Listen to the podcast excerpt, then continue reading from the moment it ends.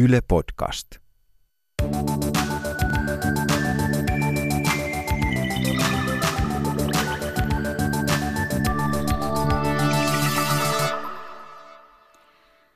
mä oon alkanut seurustella uuden ihmisen kanssa, niin mä en ole pitkään aikaan ottanut mitään raha-asioita puheeksi, koska mulla on ollut jotenkin sellainen olo, että mä en halua vaikuttaa sen mun ihastuksen silmissä mitenkään laskelmoivalta, vaan päinvastoin mä haluan olla sellainen rento, ihana hetkessä eläjä.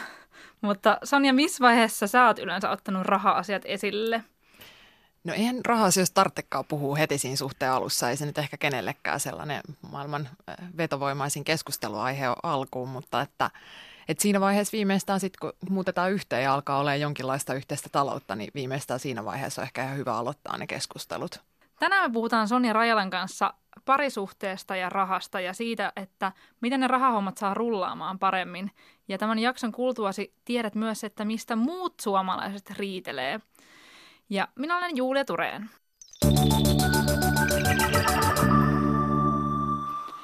Sonja Rajala, sä oot ekonomi ja kirjoitat Lean Life-blogia sun miehen Tommin kanssa. Mistä te bloggaatte? No, Lean Life-blogin pointtina on se, että me jaetaan tällaisia erilaisia elämän systeemejä ja prosesseja, jotka helpottaa arkea ja sitä kautta säästää aikaa hauskempiin asioihin. Kuulostaa aivan superhyvältä, koska tällainen 30 kiireinen muher tarvitsee kyllä kaiken mahdollisen vinkin ja jeesin siihen, että miten arjesta saisi jotenkin enemmän sellaista lööbausaikaa ja ehkä vähän rahaakin säästyisi. No, kerro nyt heti alkuun joku kiva knoppi tai joku oivallus, minkä olet tehnyt viime aikoina, mikä helpottaa teidän arkea. No ehkä nyt syksyn kovin juttu on ollut tämän kotitöiden jako Excel, eli siinä vähän inspiroituneena tuosta Hesarin kotityökoneesta ja yhdestä kirjasta saamastani ajatuksestani luotiin tällainen Excel, jossa on listattu siis kaikki kotiin tai perheen pyörittämiseen liittyvät tehtävät. Ja sitten arvioitiin yhdessä, että kuinka usein näitä tehdään, onko se kerran viikossa vai monta kertaa viikossa vai kerran kuussa tai kerran vuodessa ja paljonko niihin menee aikaa. Ja sitten tämän perusteella lasketaan tällaiset niinku vuosipisteet. Ja sitten me katsottiin käytännön tasolla, että onko meidän kotityötaidosti jaettu tasan. Ihan superkiinnostavaa. No, sitten kun te olitte tsiikanona, niin kävikö ilmi, että teet sä enemmän vai vähemmän töitä? No siis ekan neuvottelukierroksen jälkeen mä johdin prosenteilla 53-47 ja sitten totesin miehelleni, että okei, että sulta puuttuu nyt vielä 3000 vuosipistettä, niin hän sitten nappasi sieltä vielä mun listoilta ton keittiön siivouksen ruokailun jälkeen ja sitten päästiin tasoihin, mutta et ehkä niinku kovin juttu tässä oli se, että et listaut löytyy siis myös tämä metatyö, että et varsinkin pienlapsiperheessä niin siinä tulee yllättävän paljon kaikkea metatyötä ja ihan vaan toi niinku tarharepun manageeraaminen, se, että sä muistat joka helvetin viikko, että milloin on lelupäivä ja milloin on Halloween ja pitääkö ruskaviikolla laittaa keltaista vai oranssia paitaa päälle, niin siihen menee aika paljon kaistaa, mutta mua ei haittaa hoitaa se, jos mä saan näitä niinku pisteitä siitä. Mahtavaa.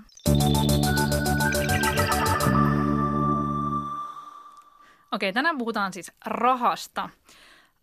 Puhutaan ekaksi siitä, että miten parit yleensä Suomessa jakaa rahansa. Miten te esimerkiksi jaatte? No meillä on vähän tällainen yhdistelmä individualismia ja sosialismia, eli periaatteessa meillä on molemmilla omat rahat.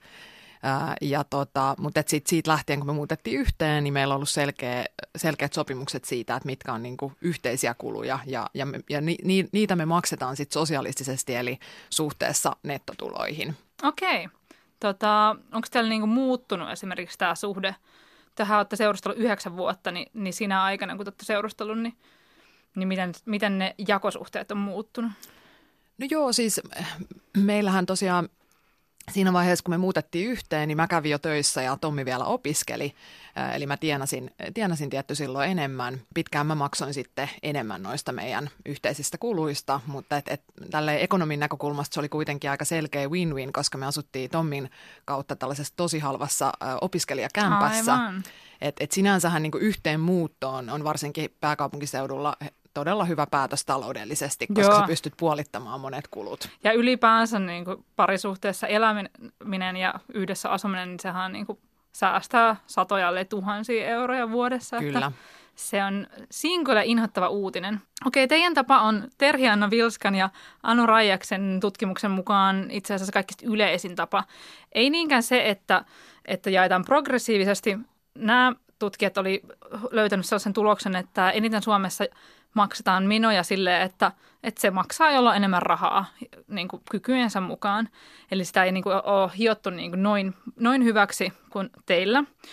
Meidän tapa taas ei ole niin yleinen, mutta se on yksi näistä kolmesta yleisimmästä tavasta, eli me jaetaan ihan kaikki puoliksi. Me ollaan seurusteltu mun miehen kanssa 10 vuotta ja me ollaan tehty tälleen aina. Ruokatilille molemmat laittaa sen 250 € kuussa, asuntotilille molemmat laittaa 900 € kuussa. Ja näin on tehty niin kuin riippumatta siitä, että kuka tienaa mitäkin. Ja me ei olla kauheasti niin kuin edes keskusteltu siitä missään vaiheessa, että onko tämä reilua. Mitä mieltä sä oot, että onko tämä reilua?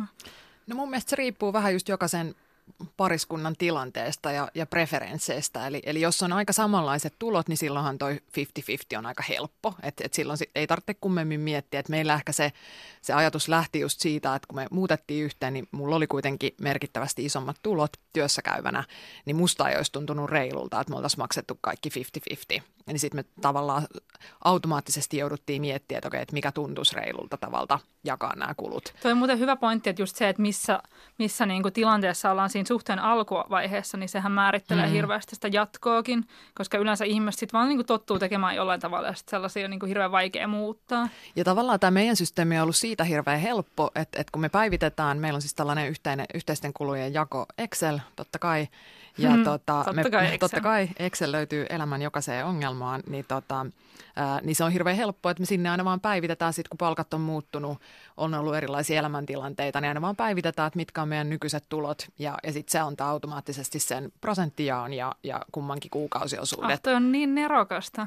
Ja tavallaan mä näen, että se että jaetaan niitä kuluja nettotulojen suhteessa, niin sehän mahdollistaa myös sitten, että voidaan pitää kollektiivisesti vähän parempaa elintasoa. Eli meidän on helpompi käydä vaikka treffeillä, kun me ollaan varattu siihen erikseen rahaa. Ja, se ei ole niin kuin, ja mun mielestä se on tavallaan kiva, että silloin se raha jää sinne taustalle. Että siitä ei tule sellainen, että mä vaikka niin kuin tarjoaisin, että kun me käydään ravintolassa, vaan että se raha on vähemmän issue, että me vaan maksetaan meidän yhteisellä kortilla. Mä oon niin yhteisen ruoka- tai yhteisen käyttötilin kannalla, että mä inhoan sellaista, että kompinit maksaa ja maksaako mies vai nainen. Niin ja sitten mun mielestä sellaisessa tilanteessa helposti se niin kuin paremmin tienaava vähän niin kuin hieroo sitä sen toisen naamaan just jatkuvasti. Et se mun mielestä se aiheuttaa vähemmän kitkaa, jos se paremmin tienaava vaan maksaa suuremman osuuden niistä yhteisistä kuluista ja sitten aina kun ollaan jossain, niin voidaan vaan vingutella yhteistä korttia. Niinpä. Ja sitten mulla on jotenkin sellainen olo, että sitten kun se raha on kerran siirretty sinne käyttötilille, niin sitten se ei ikään kuin ole enää niin kuin mun rahaa, että se ei ole multa pois, vaan se on siltä käyttötililtä pois.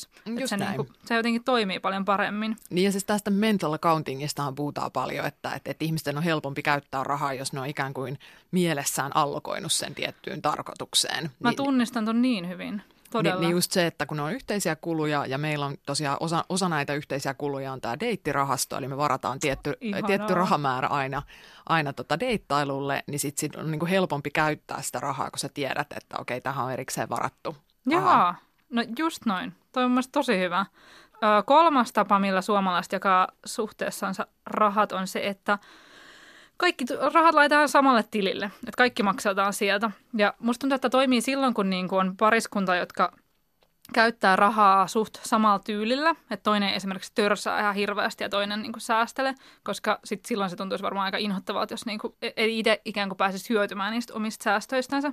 Mutta sitten taas silloin tämmöinen on mun mielestä tosi fiksua, kuten esimerkiksi mun yksi sellainen lääkäripariskunta, jolla on lapsi ja sitten aina toinen saattaa päivystää, jolloin se saa paremmin palkkaa, mutta se tarkoittaa aina sitä, että silloin se toinen ei voi päivystää, vaan se pitää olla sen lapsen kanssa, niin sitten molemmat hyötyy niistä sen toisen tekemistä ylitöistä. Eli koska se kuitenkin se lapsi on yhteinen niin satsaus, niin sitten se pitää hoitaa yhdessä. Niin ja samalla tavalla, jos miettii sellaista tilannetta, että vaikka toinen puoliso jää pidemmäksi aikaa himaan, niin silloinhan se on reilu, että on yhteiset rahat, koska silloin se toinen puoliso selkeästi mahdollistaa sen toisen uran tekemisen sillä, että se ottaa isomman vastuun kotona, niin silloin on musta ihan loogistakin, että on täysin yhteiset rahat, mutta ehkä meillä on enemmän just ollut siinä suhteessa taas sit individualistinen lähtökohtaa, että molemmilla on kuitenkin myös ne omat rahat ja molemmat vastaa tavallaan omista urapäätöksistään, mutta sitten toisaalta myös me ollaan jaettu aina vastuu kotona ja nyt lapsen kanssa hyvin tasapuolisesti. Niin, just näin. Mä oon jutellut aika monien asiantuntijoiden kanssa parisuhteiden raha-asioista. Älä kysy miksi. Melkein kaikki on sanonut aina järjestäen, että pariskunnat ei puhu raha-asioista läheskään tarpeeksi. Et on jopa sellaisia pariskuntia, jotka ei puhu niistä ollenkaan. Et se vaan koetaan joko silleen niin kuin täysin tabuksi tai sitten niin sit jos niistä puhutaan, niin se tuntuu niin kiusalliselta. Mistä luulet, että se johtuu? No mun on kyllä aika vaikea ymmärtää tätä, että jotenkin, että musta tuntuu, että kyllähän sä niihin raha-asioihin törmäät väistämättä heti, jos alkaa olla yhteinen talous. Eli heti siinä vaiheessa, jos muutetaan yhteen tai on esimerkiksi jotain yhteistä omaisuutta. Että kyllähän, niin kun, jos ajatellaan vaikka, mikä nyt on ehkä yleisin se yhteinen omistuksen kohde, eli omistusasunto, niin kyllähän sun on pakko puhua siitä, että no okei, että mikä meidän budjetti on tälle, että kuinka kallista asuntoa meillä on varaa ostaa ja kuinka paljon me ollaan valmiita laittaa vaikka meidän nettotuloista asuntoa, että halutaanko me mieluummin panostaa siihen, että meillä on mahdollisimman hieno ja iso koti vai halutaanko me elää vähän vaatimattomammin ja sitten säästää rahaa vaikka matkusteluun niin, tai muuhun elämiseen. Nimenomaan. Mä oon siis ehdottomasti sitä mieltä, että rahasta pitää puhua niin pitkään, että se tuntuu tosi luontevalta. Että jos on niin kuin vaikka ollaan suhteessa, jossa ollaan oltu vaikka 5 vuotta eikä sitten ole puhuttu, niin voi olla, että ne ekat 5 kertaa tuntuu tosi nihkeeltä ja tulee riitaan. Mutta sitten kyllä siihen tottuu siihen rahasta puhumiseen, että sitten se tulee niin kuin normaaliksi agendaksi. Niin ehkä mun kokemus on, että jos mietin vaikka sitä meidän yhteistä budjettiexeliä, mitä me ollaan nyt jo käytetty vuosia, niin jotenkin myös se sellainen, että kun puhutaan konkreettisilla luvuilla, niin se myös helpottaa sitä keskustelua. Että jos sä niin kuin mietitään, että okei, että no, että nämä meidän yhteiset kulut nyt olisi vaikka, mitä ne oli silloin, kun me muutettiin yhteen, ne oli jotain alle tonnin, koska meillä oli tosi halpa 600 € vuokra-asunto ja sitten meillä meni ehkä just joku 3-4 hunttia ruokaa ja sitten meillä oli se treffirahasto. No ehkä ne oli vähän reilun tonnin varmaan joku 100 deittirahasto. Niin sitten se on paljon helpompaa keskustella, että no okei, tuntuisiko susta reilut maksaa 670. Ja tässä Excelissä siis, kun siinä näkyy molempien nettotulot, niin sä näet myös samalla, että okei, että jos mä maksan tämän verran yhteisiä kuluja, niin paljon mulla jää niin kuin omaa rahaa. Niin sitten se on paljon, mun mielestä se myös se, niin kuin, että se raha konkretisoidaan, että sä näet käytännössä summina, että okei, että tämän verran mulla nyt menisi tähän yhteisiin kuluihin ja tämän verran mulle jää tätä niin kuin omaa rahaa. Niin, siis toi on varmaan niin aluksi inän verran vaivalloista, niin kuin fiksaa tuommoinen ja niin kuin laittaa niitä lukuja ylös, mutta sitten se kyllä palkitsee aika nopeasti. Niin ja siis nykyään se menee niin rutiinilla, että me vaan päivitetään sitä Exceliä, että jos jommalkummalla on tullut jotain muutoksia vaikka palkan suhteen, niin sitten se vaan päivitetään Exceliä, se on niin kuin alle 5 minuutin juttu niin. Ja sitten vaihdetaan noin tilisiirrot, kuukausittaiset tilisiirrot yhteiselle tilille, mutta se on todella ongelmatonta. No sä oot varmaankin sitä mieltä, että se on ihan ok kysyä toiselta, että kuinka paljon palkkaa se saa. No joo, ja siis, tai tosiaan, koska meillä nyt se niin koko maksamissysteemi perustuu siihen, että se on suhteessa kumminkin nettotuloihin, niin se olisi vähän vaikeaa ylläpitää tällaista systeemiä. Ja tavallaan se on musta tosi hassua, että miksi just Suomessa suhtaudutaan rahaan jotenkin niin angstisesti, kun meillä kuitenkin on julkiset verotiedot. Että niin. Tämä on mun mielestä kiinnostava tällainen yhteiskunnallinen paradoksi, että tavallaan se kaikki tieto on julkista. Että voithan sä soittaa vaikka verotoimistoon, jos sun puoliso ei kerro sulle. Mutta tämä on musta kiinnostava ilmiö. Niin on, todellakin. Ja sitten yksi asia, mistä mun mielestä kannattaa jutella, on se, että kuka ne laskut maksaa. Että tiedetään vaikka jo, että miltä tililtä ne maksetaan, mutta se tulee hoidettua. Sekin on periaatteessa sellainen niin kuin kotityö. Että meillä esimerkiksi mä niin hirveästi tykkään niin kuin, häsätä siellä tilillä ja musta se on niin jotenkin tosi hauskaa. Niin mä niin kuin yleensä maksan kaikki sellaiset jotkut irtomaksut, mitä ei pysty niin kuin automatisoimaan e-laskuiksi. Sitten toisaalta mä oon sitä mieltä, että vaikka toinen ne maksaisikin, niin sitä omaa taloutta ei kannata niin kuin täysin ulkoistaa toiselle. Niin siis kyllä mun mielestä on tärkeää, että me ollaan pyritty kyllä automatisoimaan lähes kaikki, että mä en nauti siis samassa määrin näistä laskujen maksamisesta. No okei, en mäkään sit itse niinku fyysisesti niinku, joo, no se on vähän ärsyttävää. Mutta me ollaan yleensä vähän niinku tehty sitten satunnaisin väliajoin ehkä 2 kertaa vuodessa tsekkejä, että vastaako meidän kulutus niitä määriä, että mitä me ollaan vaikka budjetoitu ruualle tai näille muille kuluille, että vastaako meidän kulutus, sitä me arvioituu budjettiin ja sitten niinku tehty tehty tarpeen mukaan jotain muutoksia, mutta onhan se hyvä, että molemmat on jossain määrin kärryillä siitä, että mihin se raha menee. Joo, nimenomaan. No sä sanoit, että teillä aina välillä niin kuin tehdään tällaisia tsekkejä niin kuin ylipäänsä, niin mitkä on sun mielestä sellaisia vaiheita parisuhteessa, milloin nyt ainakin kannattaisi ottaa nämä rahahommat esiin? No kyllä se olennaisin mun mielestä on just se, kun muutetaan yhteen, eli koska silloinhan teistä ensimmäistä kertaa muodostuu yhteinen talousyksikkö. Ja teillä on yhteisiä kuluja yleensä sit vuokran tai sit asuntolainan muodossa ja todennäköisesti te jaatte ruokakulut ja muut netit ja sähköt ja mitä näitä nyt on. Tunnen kyllä yhden pariskunnan, jotka asuu yhdessä, mutta niillä on erilaiset ruokakulut. Se voi olla perusteltua, jos on niin kuin hyvin erilaiset ruokatottumukset, mutta se jätettäköön jokaisen pariskunnan itse valittavaksi. Mutta useimmallahan suomalaisella se isoin omaisuus on se asunto ja isoin velka sen myötä asuntolaina. Eli kyllähän siinä on tosi olennaista keskustella, että, minkälaiseen asuntoon meillä on varaa ja just, ja paljon me pystyttäisiin maksamaan sitä lainaa vaikka kuukausitasolla. No sitten varmaan naimisiin meno siinä mielessä just, että riippuen siitä, että tekeekö avioehdon vai ei, että sehän vaikuttaa sitten siihen molempien taloustilanteeseen. Niin, tämä avioehto, meillähän siis, me ollaan oltu 4 vuotta naimisissa ja me ei ollut tarkoitus koko ajan tehdä se, mutta sitten on vaan hirveä laiskuus iskenyt, ei olla saatu aikaiseksi, mutta onko teillä avioehto? Meillä on avioehto, että se linkittyy ehkä tähän meidän osittain kuitenkin individualistiseen maailmankuvaan, että meillä on kuitenkin molemmilla ne omat rahat. Eli meillä on avioehto sille, että kummallakaan ei ole oikeutta toisen omaisuuteen. Mutta mä näen jotenkin, että mä oon blogannutkin tästä aiheesta otsikolla romanttinen avioehto, että mä näen, että se on romanttinen juttu siinä mielessä, että kummallakaan ei ole insentiiviä jäädä toisen kanssa yhteen myöskään niin kuin pelkästään rahasyistä. Että ainoa mikä tässä on huono, että kun meillä on se poikkeus siinä, että jos jompikumpi kuolee, niin sitten toisella on oikeus rahaa, kun me ajateltiin, että meillä on kuitenkin sitten se yhteinen lapsikin, että on hyvä, että sitten puoliso ei jää ikään kuin puille paljaille, mutta onhan tässä tietty niin kuin myrkytysriski. Riski sitten, että jos haluaa eroa puolisosta, niin on parempi, että se kuolee kuin että te eroatte.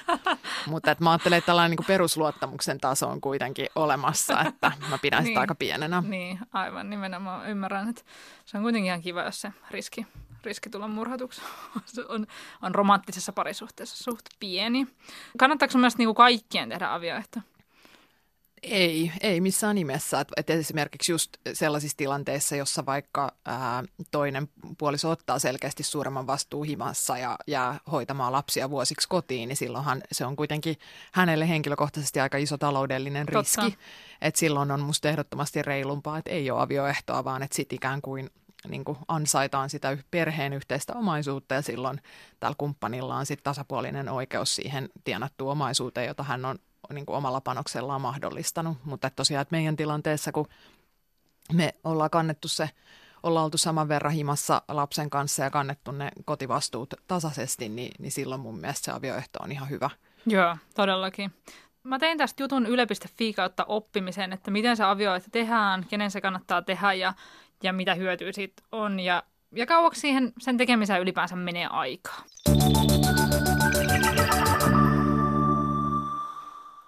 No, rahastahan riidellään parisuhteessa tosi paljon. Väestöliiton perhebarometrin mukaan 5 yleisintä riidan aihetta on, no yleisin on kotityöt, sitten on lasten kasvattaminen, sitten on rahan ja ajan käyttäminen ja viimeisenä seksi. Mä luulen, että nämä kaikki ensimmäiset kyllä aiheuttaa sen seksin, että no jos niin. Olisi ne niin 1-4 kuntoon, niin sitten se ehkä seksikin toimisi. No millaisia rahariitoja teille tulee?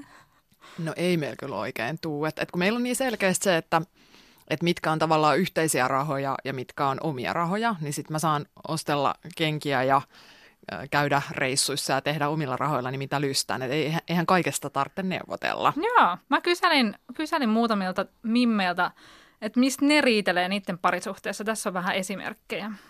Me riidellään aina joskus rahasta tai oikeastaan siitä, että mihin ne rahat pitäisi laittaa. Me ollaan molemmat yrittäjiä ja mun mies on sitä mieltä, että kaikki raha pitäisi laittaa sukan varten, pahaa päivää varten. Ja mä oon itse sitä mieltä, että me voidaan laittaa sukan varten, mutta myös matkustaa ja kokea asioita jo nyt, eikä sitten joskus silloin, kun on se paha päivä. Sitä ei välttämättä koskaan tuu. Ja toistaiseksi me on tehty niin, että mun mies kieltäytyy varaamasta mitään matkoja tai reissuja ja mä varaan ne, mutta kyllä se aina ihan hyvällä mielin sinne kuitenkin lähtee eikä koskaan pistä vastaan. Että toistaiseksi niin kuin tämmöinen lähes kompromissitilanne. Joo, tämä voi olla isokin ongelma parisuhteessa, että jos on hirveän eri preferenssit, että jos vaikka toinen haluaa tosi paljon säästää ja toinen haluaisi tosi paljon kuluttaa, niin sitten voi tulla sellainen olo, että se, joka säästää, niin se vähän niin kuin ei halua satsata meidän suhteeseen, vaan haluaa niin kuin miettiä vaan tulevaisuutta. Mitä tällaisessa tilanteessa voisi niin kuin tehdä? No kyllähän noissakin tilanteissa yleensä on mahdollista löytää jonkinlainen kompromissi, että jos nyt toinen haluaa lähteä reissuun vaikka Taikkuihin, niin ehkä voidaan sitten kompromissina lähteä Kanarialle, joka ei ole ihan yhtä kallista tai muuta. Ja sitten toisaalta mun mielestä eihän kaikkea tarvitse tehdä yhdessä. Mm. Että jos toinen nauttii hirveästi matkustelusta, niin voihan sitä käydä itsekseen reissussa tai itse enemmän nautiskella elämästä. Että siinä mielessä mun mielestä olisi selkeää, että jos on ne niinku yhteiset rahat ja sitten on ne omat rahat, niin sitten kumpikin voi tavallaan tahoillaan tehdä, mitä haluaa niillä omilla rahoilla. Niinpä. Mutta eihän se tietenkään muuta sitä, ja tämän takia mun mielestä just parisuhteessa on tärkeää keskustella myös rahasta ja rahan käytöstä, koska kyllähän se vaikuttaa tosi paljon siihen elämäntyyliin, että niinpä. Paljonko vaikka käydään ravintolassa syömässä tai just tehdään kivoja. Onhan se kiva tehdä sen kumppanin kanssa asioita. Esimerkiksi seuraava esimerkki kertoo siitä, että mitä siitä seuraa, jos niinku toisella on rahaa ja toisella ei oikein ole. Mulla on aiheuttanut rahaskismaa parisuhteessa se, että mä olin ennen suhteessa, jossa mä olin palkkatöissä ja mun puoliso ei. Ja aina jos me haluttiin tehdä pariskuntana yhdessä jotain, mikä maksoi, kuten vaikka mennä ulkomailla tai käydä ulkona syömässä, niin se oli aina minä, joka sen maksoi. Ja mua ei häirinnyt se oikein missään vaiheessa, mutta sitten jossain vaiheessa, kun se alkoi häiritä, niin mä aloin miettiä, että mistä se johtuu. Ja mä luulen, että se oli siitä, että se raha antoi mulle meidän parisuhteessa ihan liikaa valtaa. Ja se vallan tunne teki siitä epätasa-arvoisen ja se alkoi tuntua musta jotenkin ikävältä. Joo, musta on niin kuin ihan kiinnostavaa se, että sitä tyyppiä ei harmita, joka niin kuin saa sitä, jolla on niin kuin vähemmän rahaa käytössä, vaan voi myös olla, että se, jolla on niin kuin enemmän rahaa käytössä, niin se jotenkin kokee sen vallan jotenkin niin kuin nihkeenä. Niin siis kyllä mun mielestä aina, niin jos on merkittäviä tuloeroja, niin silloin on ehkä jopa tärkeämpää keskustella rahasta. Että tavallaan kaikista helpoinhan tilanne...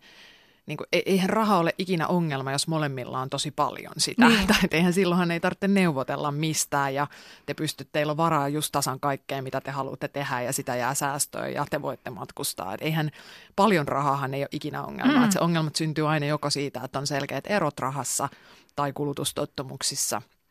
Tai sitten kun sitä rahaa ei ole, että sä joudut hirveästi käyttää aikaa sen miettimiseen, että miten saat rahat riittämään. Mutta just tällaisessa tilanteessa, että jos ihmisillä on hyvin erilainen tulotaso, niin silloinhan on entistä tärkeämpää jotenkin neuvotella siitä, että hei, miten minkälaista elämäntyyliä me rakennetaan. Joo, ja just, siis, että onko se ok molemmille. Mulla on esimerkiksi tämmöinen raharyhmä Facebookissa, niin siellä yksi Mimmi kommentoi, että silloin niinku... Sellaiset 40 tonnin vuositulot ja sen puolisolla on niin kuin about 90 tonnin ja ne maksaa aina kaiken puoliksi, mutta sitten sitä vähän niin kuin rassaa se, että sitten niiden, kun se mies haluaisi vähän niin kuin paremman elintason ja no kyllähän se nainenkin varmaan haluaisi paremman elintason, mutta sitten niin kuin nämä törmää niin kuin nämä, että ne ei tienaa yhtä paljon. Niin no musta tuntuu, että se on vähän paskasti neuvotellut ehkä tämä nainen, että mun mielestä se on ihan itsestään selvää, että jos se parempituloinen haluaa paremman elintason, niin sitten joko hänen täytyy tehdä sitä yksin, että hän käy sitten itsekseen niissä tasting-menu ravintoloissa ja luksusreissuilla, tai sitten hän kustantaa se, että me ollaan, mun mielestä on ihan selvä juttu, että me ollaan tehty esimerkiksi välillä sille, että vaikka viime talvena mä halusin ehdottomasti just lähteä sinne Taimaaseen Kanarian sijaan ja tarjouduin sitten maksamaan enemmän siitä reissusta, koska mulla oli siinä vaiheessa parempi rahatilanne. Joo. Et mun mielestä se on ihan selvää, että jos sä haluat kovemman elintason, että se yhteinen elintaso täytyy olla sellainen, mihin molemmilla on varaa. Joo. No sitten on vielä tällainen ongelma yhdellä kommentoijalla. Riitelimme ekseni kanssa pääasiassa siitä, että hän oli saamaton ja laiska, eikä saanut maksettua mitään laskuja. Kaikki meni perintään. Mua ärsytti tämä suunnattomasti, koska olen itse budjetoija. Ja päädyimme siihen, että avasimme yhteisen tilin, otin kaikki raha-asiat hoitaakseni, sain oikeudet hänen tileihinsä. Sen jälkeen ei tullut enää mitään perintäkirjeitä ja laskut ja lainat, sun muut yhteiset menot tuli maksettua ja säästettyä myös ulkomaanmatkoihin. Tämä on tavallaan hieno ratkaisu, mutta mua ehkä vähän huolestuttaa tämä niinku parisuhde muuten, jos kumppani on tosi saamaton ja laiska. Mä en tiedä, sit se voi näkyä sitten parisuhteessa muinakin ongelmina. Et mun mielestä siinä ei ole mitään vikaa, jos todetaan, että toinen on vaikka selkeästi parempi hoitamaan raha-asioita. Mm. Mä tiedän myös kavereita, joilla on selkeästi sovittu, että joko nainen tai mies hoitaa vaikka yhteisiä sijoituksia, koska hän on kiinnostuneempi siihen. Mutta tärkeää on se, että nämä on sitten niinku molemmilla omat arvo-osuustilinsä ja sijoitukset on omissa nimissä. Aivan, totta kai, että sijoitukset on omassa nimissä, mutta jos toinen nyt rakastaa vapaa-ajallaan vaikka vertailla ETF-rahastoja, niin mikä siinä? Mutta että lähinnä se, että sit musta olisi myös reilua kompensoida sitä muilla tavoilla, että ei voi olla silleen, että toinen vaan ikään kuin holhoaa toista. Nimenomaan, koska ei tässä nyt haluta kenenkään äitejä olla. Niin se ei ole ainakaan parisuhteelle ehkä ihan paras lähtökohta.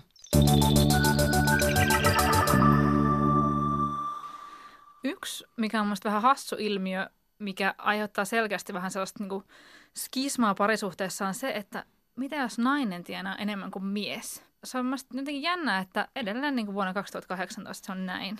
Onko teillä ollut koskaan niin kuin tämä ongelma? No, ei ongelma, mutta tilanne hyvinkin pitkä. Että niin kuin mä sanoin jo tuossa aikaisemmin, niin kun me muutettiin yhteen, niin mä olin siinä vaiheessa jo työelämässä. Mä oon siis 3 vuotta vanhempi kuin mun mieheni. Niin mä oon ollut pidempää työelämässähän ja sitä kautta ikään kuin luonnollisesti tienannut enemmän. Niin kuin mä sanoin, niin se yhteenmuuttohan oli kuitenkin tosi hyvä win-win molemmille, että me saatiin halpa opiskelija-asunto. Mä olisin maksanut itsekseni yksiöstä enemmän ja sitten toisaalta just ollaan pystytty tekemään paremmin juttuja yhdessä, koska me ollaan maksettu niitä yhteisiä kuluja sit suhteessa nettotuloihin. Joo.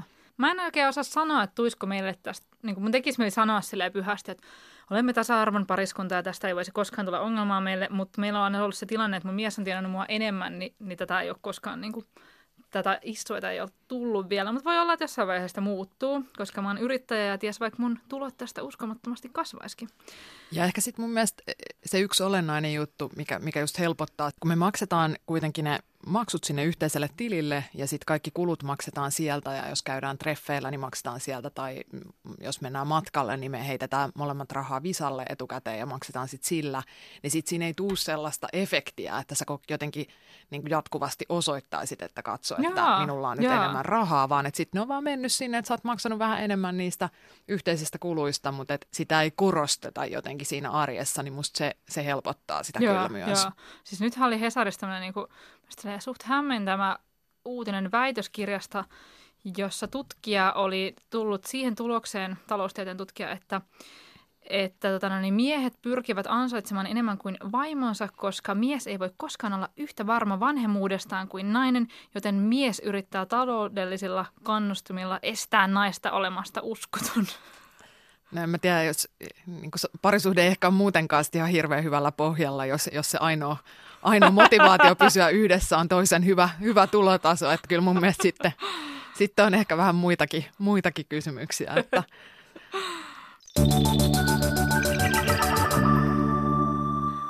Hei, on ollut ihan superhauska jutella sun kanssa näistä rahajutuista, Sonja. Mä aina loppuun kysyn tältä mun talouskaveriltani, joka olet sinä tällä kertaa, niin jonkun tällaisen niinku weirdoon knopin. Ja tänään mä ajattelin kysyä sulta, että milloin Suomessa siirryttiin avioliitossa yhteisverotuksesta erillisverotukseen? Hitto, melkein pitäisi tietää. Mä oon opiskellut pääaineena tosin kyllä saksalaista yritysverotusta, mutta mulla on pieni tällainen sairas mielenkiinto verotukseen. Saksassahan edelleen on tämä yhteisverotus, mikä ei kyllä tasa-arvon kannalta minun mielestäni ole niin hyvä vaihtoehto, mutta mä heittäisin, koska mun mielestä mun vanhemmille ei ole enää ollut sitä, mä heittäisin, että joskus 70-luvulla. Oikein, vuonna 75. No niin, hyvä. Joo, siis mun äiti kertoo aina sitä, miten mun pappa, joka oli pankinjohtaja ja hänen vaimonsa oli tosiaan kotiäiti, niin sehän oli tästä päätöksestä aivan sairaanvihainen. Varmasti. Se on merkittävä veroetu heille. Kyllä, mutta siis pointtina on siis yhteisverotuksessa se, että aviopuolisojen tulot lasketaan yhteen ja verotetaan silleen, kun taas erillisverotuksessa molemmilla on omat verokortit ja verot lasketaan niin kuin yksilön kannalta. Mutta aina välillähän sitä niin kuin väläytellään, että pitäisikö ottaa yhteisverotus takaisin sen takia, että että se ilmeisesti se veroaste pienenee, mitä isompi perheyksikkö, että sitten jos on monta lasta, niin sitten saa pienemmän, niin kuin joissain malleissa, pienemmän veroasteen, mutta mitä mieltä oot? Ei missään nimessä, että niin yhteisverotus on tosi huono vaihtoehto, koska se selkeästi insentivoi yhden elättäjän malliin. Eli sepä. Siinä. Ja se, eli naikkeli kotiin lasten kanssa. Naikkeli kotiin lasten kanssa mahdollisimman pitkäksi aikaa että, että mun mielestä se tällä yhteiskunnan näkökulmasta se ei ole järkevä päätös, jos halutaan kannustaa naisia työntekoon. Sepä. Hei, kiitos, että olit mukana.